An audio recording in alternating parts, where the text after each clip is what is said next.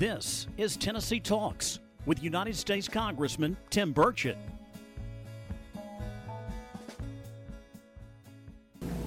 Hello, I'm Congressman Tim Burchett, and welcome back to another episode of Tennessee Talks. Today I'm joined by my very dear friend Wes Stowers. He's the chairman of Stowers Machinery Corporation. If you've um, seen a cat tractor, you've probably seen the word Stowers written on it all over the southeast and probably around the country as these cats get out everywhere. Um, the company originally had three locations in Knoxville, Chattanooga, and Johnson City. It was started in 1960 by three brothers, Bud, Dick, and Harry Stowers. Wes Stowers, who I'm joined with today, was Harry's son, is Harry's son. He joined the company in 1988 after a career in the Air Force. That is uh, commonly referred to the Burchett household as the uh, Tim Burchett graduation date.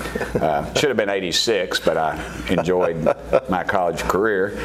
Um, his daughter Lisa has now transitioned to president and CEO, leading the business into its third generation of ownership. And Wes, I want to thank you for joining me on Tennessee Talks. It's great to have you on the show. And um, um, let me ask you, how are your wife and girls doing?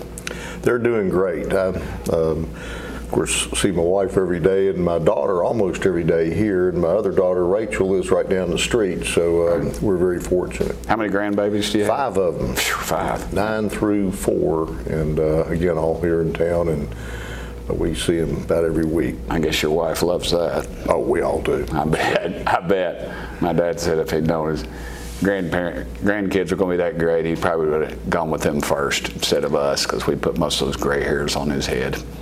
Well, they're special. Yeah. Before going into the machinery business, you served in the United States Air Force, and thank you for that. You retired as a lieutenant colonel, and after you served as a fighter pilot um, and um, and as an instructor pilot, can you tell us about a little bit about that experience? Well, it was something I wanted to do really since I was a, a kid, and um, I was fortunate enough to get in the Air Force Academy and pilot training. And uh, where'd you go to high school? Um, McCallie school in Chattanooga. Okay. I grew up in Chattanooga right. myself, and uh, but uh, any event, um, I've got some great assignments. We spent. Um, uh, 12 years on active and another 10 in the reserve, but uh, on active spent about seven of those overseas and all over Europe and the Middle East, and it was a, I'd, I'd do it again in a heartbeat. I bet. Uh, what was your favorite aircraft? Whichever one I was flying. Yeah. but I primarily flew the F-4 Phantom, and uh, it was really? a, a, great, what we would call today a third generation fighter. We're on the fifth generation today, so it's a museum piece. But yeah. It was a good machine. They were probably. Uh, 40 or 50 million dollar aircraft then now the, the new no, ones are, actually believe it or not there's about a 10 million is that right yeah they were wow it's honest American value. uh, they, when they modified them, sometimes the modifications would be worth more than the aircraft original right. purchase price. And currently, you, um, I know you fly some vintage birds. Tell me what you, what you. I know you flew in on an F4U or Corsair, I guess it was. Maybe not an F4U. Was it F4U? Yeah, F4U. Um, and um, and you let me come out, and I appreciate you doing that. And my dad, of course, served in the Pacific, and he he loved those Corsairs, man. He said because he'd get kind of hot where he was, and they'd they'd put that napalm very close to him, and um, and they loved that, that Corsair. When he saw that thing coming, he knew that the enemy was in some serious trouble. And you you allowed me to come out, and I appreciate you for that. That was a, that was a very surreal experience for me. I I don't. Um, you know, Dad's in heaven. Him and Mom are both there with Jesus, but I uh, I kind of felt close to him when I was at that on that. You let me walk all over it and climb all over it, and I appreciate that, brother. Um, can you give us an overview of Stowers Machinery and the work the company does? And your Caterpillar, and, and for the record, I guess I should disclose this. When I was in the mulch business, I didn't know you. Um, I actually uh, I came over here and bought an IT-18. I remember I spent seventy-two thousand five hundred dollars for that thing. I thought that was all the money in the world and it was the best investment I'd made. It was the one piece of equipment that if I had a problem with, I could get fixed, but I rarely had a problem. And I treated that thing like a rented mule, and I ended up selling it, and I, I think I almost sold it for almost what I had in it. I mean, that's just a, uh, it's, it's a testament to Caterpillar, it's a testament to y'all because you you could get to the repairs and, and everything. But tell us a little bit about that. Well, we represent Caterpillar in the eastern third of Tennessee, the eastern 38 counties. Uh, we got six locations now, two here in Knoxville, Chattanooga, Kingsport, uh, Crossville, and Sevierville.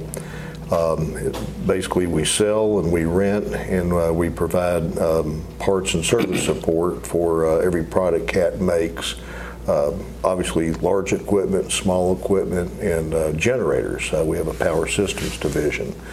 Uh, and we part of our uh, operation is also a, a, a, rental operation out west. Uh, we rent a lot of uh, obviously everything CAT has, but we rent a lot of uh, what we call allied products that CAT doesn't make: aerial equipment, booms, lifts, uh, air compressors, things like that. But what makes us function is we got a team of about 470 people, and it keeps going up by the day, but uh, we have a great. That's a good thing. It's a great thing, and we have. A, we're, we're very proud of our, our of our team, and uh, they're the ones that really differentiate us against our competitors. Well, and I will say this: I, I walked through the shop. You know, you were kind enough.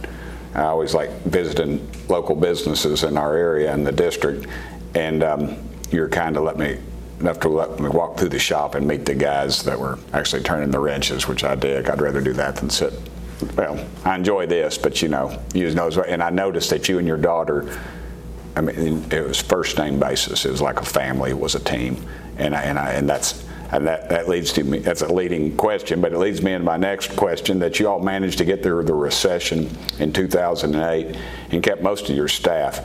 How did you do that? Well, uh, first of all, you know it's not going to last forever. Uh, right. You know the is the glass half full or half empty. Uh, it was a rough, really a rough 18 months, but the worst part was the sudden plunge. Uh, but you know, the worst thing you could do is uh, cut to the bone. I think when people look too short uh, range on on what's in front of them, you make bad long-term decisions.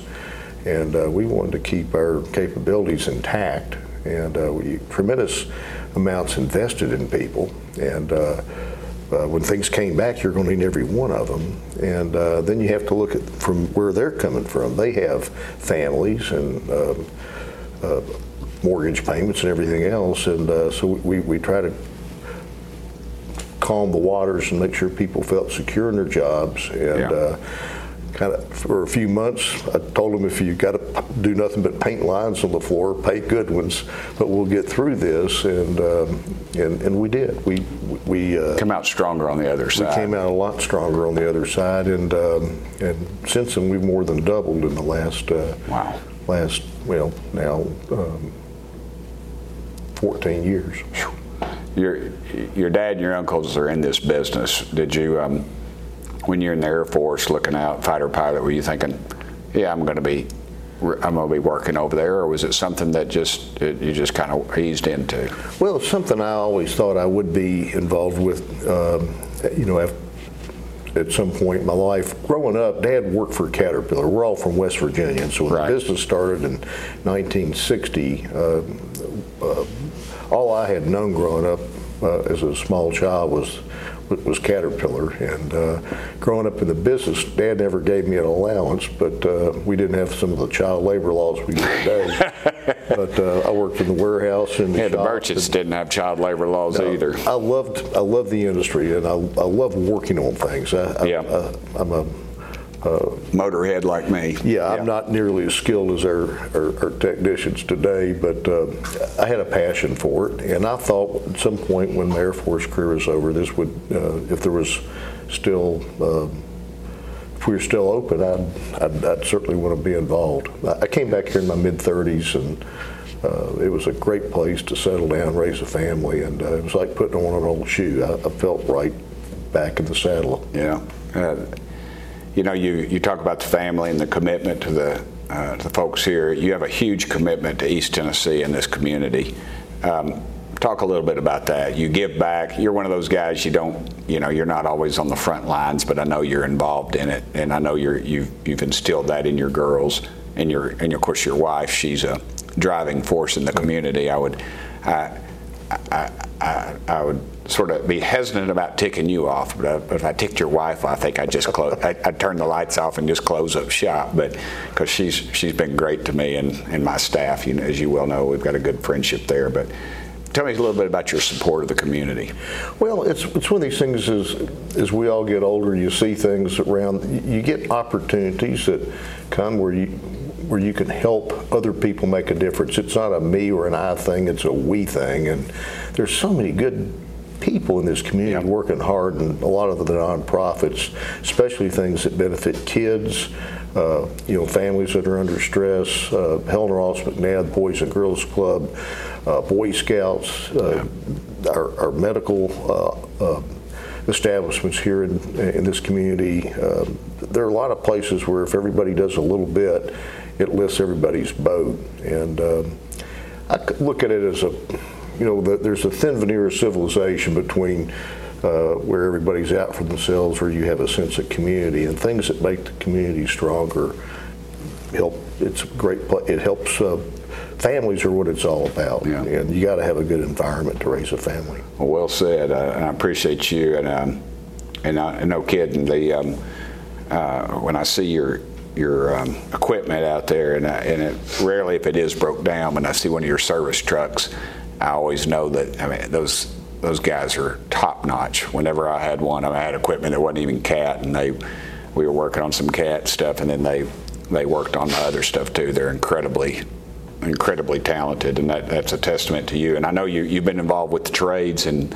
In, um, in our community as well as I have supporting that, and I appreciate that because we are we're really missing the boat when we don't we don't push that out there because not every kid's going to go to college and and I know a lot of welders and I use examples of, of, of folks that diesel mechanics all the time in your shop and that how much how much money they will make in their lifetime versus somebody maybe with just a uh, bachelor's degree in something and it's and it actually uh, it far surpasses that so that's a really good well they, they earn it and they I think do. people get paid based on the value they provide and uh, somebody that has some of these skills in the trades there's going to be more demand for that not less in the years ahead yeah. and uh, well here's the part of the show I dislike the most and um, and I always since it's it's it's my deal, I can edit it out if you say something unkind. But um, you can ask me anything you want, anything you got.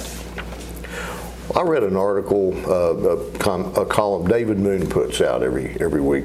David's for Rhodes. That's why he calls me. He says, I'm for Rhodes, Burchett. And every time I say I'm for Rhodes, he's okay with me. But go ahead. Well, he writes a good column every week. And uh, this one last week was on energy and it you know it's a one pager, but it nailed it, and uh, it talked about how humankind, our, our standard of living worldwide is directly proportional to the uh, access to energy people have. From 1800, 90% of people lived in dire poverty. Today, right. it's less than 10%, and um, one of the we, there's a million problems that we need to address in the country. To me, one of the biggest ones is we're getting to a point where people don't know where their, their stuff comes from and electricity comes out of the wall. And uh, chocolate milk doesn't come from. Uh, that's a chocolate cow. Yeah, chocolate cow. I was going to say, yeah, it doesn't come from chocolate cows. Technology is a wonderful thing. Today, the air is cleaner, the water is cleaner than it's been in modern history. I gave this talk just about an hour ago. we so. could make it clean. I'm not against progress in no. technology and clean air, but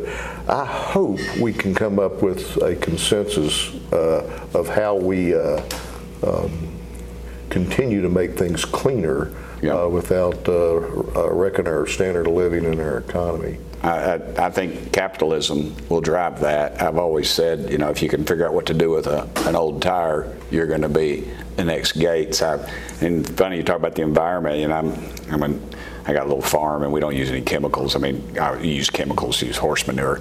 You know, that's our chemical. But it works pretty well. Yeah, it works really well. But it, um, but uh, all kidding aside, and I, I, would talk about how that um, when I was a kid, we would drive to um, Church Street United Methodist, the five of us, and in our little VW, 1964 blue VW Bug, the five of us, probably no seat belts. My dad was probably smoking a pipe, and uh, we'd have the windows rolled down, of course and we'd drive by Robert Shaw. And if they were making plexiglass, you would have to roll up your windows because it would literally burn your eyes and make your nose run. Of course, now you do something like that, you'd be put in jail. And and people talk about how we're wrecking the environment. But The reality is, it's much better. There are more trees now um, in this country than there were 200 years ago. Um, and you just go down the list. And I, I you know, I've, I've, tried to push legislation for using things like plastics and asphalt.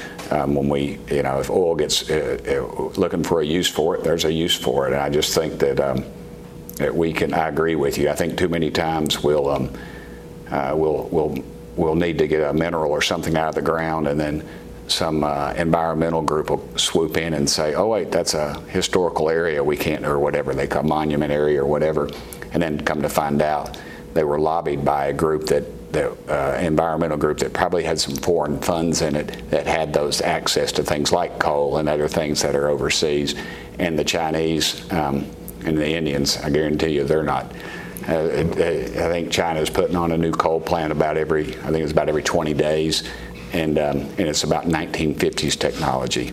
And we are just cutting our nose off to spite our face. Well, everything comes out of the ground in some form or fashion. You grow it or you buy it. And yep. from that, you end up having to make it. And, uh, technology is a wonderful thing. We're going to, I think we'll be driving electric cars. There's going to be all kinds of. Uh, but we're not there yet. No, we're not. And we got to have a way to as, make the energy. As our mutual friend Teddy Phillips says, I'm still going with diesel until they tell me I can put a solar panel on my on my cat tractor. So, yeah, I, I, just think we're. Uh, and I think capitalism will get us there, mm-hmm. but I think government too many times, um, you know, we're saying we're going to tell these poor folks they can't have a gas stove or they're not going to heat with gas. It's one of the cheapest, most efficient forms of, of fuel to get out of the ground. It's easy and, it, and it's clean and it, and it burns clean. And, um, you know, and they say, well, we need solar and windmill. Well, there's not enough flat roofs, there's not enough wind. And it, the technology just isn't there. We have uh, less than 5% of the vehicles in the country right now are solar, I mean, or electric. I think it's really less than 4 If we get to 12%, we'd have blackouts. Well, they do in California. They do in California, and they have blackouts. exactly. You can't charge your car. You can't, and uh, that's exactly right. And there's eight different adapters, and it takes eight hours. You know, my wife and daughter. Uh, uh, Isabel's that a barrel racer, and they run down the street in that big Dodge diesel with those uh, hauling those horses in that trailer. I don't want them off the side of the road somewhere for eight hours filling up at some government-run facility. So anyway, I um, I appreciate you. I could go on for hours about that. You know how I'm about that. But I thank you, Wes, for joining me today, and I thank you for the great work you do here in East Tennessee. One more fist bump. Thank you. And I'm Congressman Tim Burchett, and I want to thank y'all for listening to and watching another episode of Tennessee Talks. Thank y'all for sending me here. Thanks for listening to this episode of Tennessee Talks. Please subscribe to the show on Apple Podcasts, Spotify, or wherever you listen to your podcast. Keep up with Congressman Burchett by following Rep. Tim Burchett on Twitter and Instagram, and Congressman Tim Burchett on Facebook and YouTube.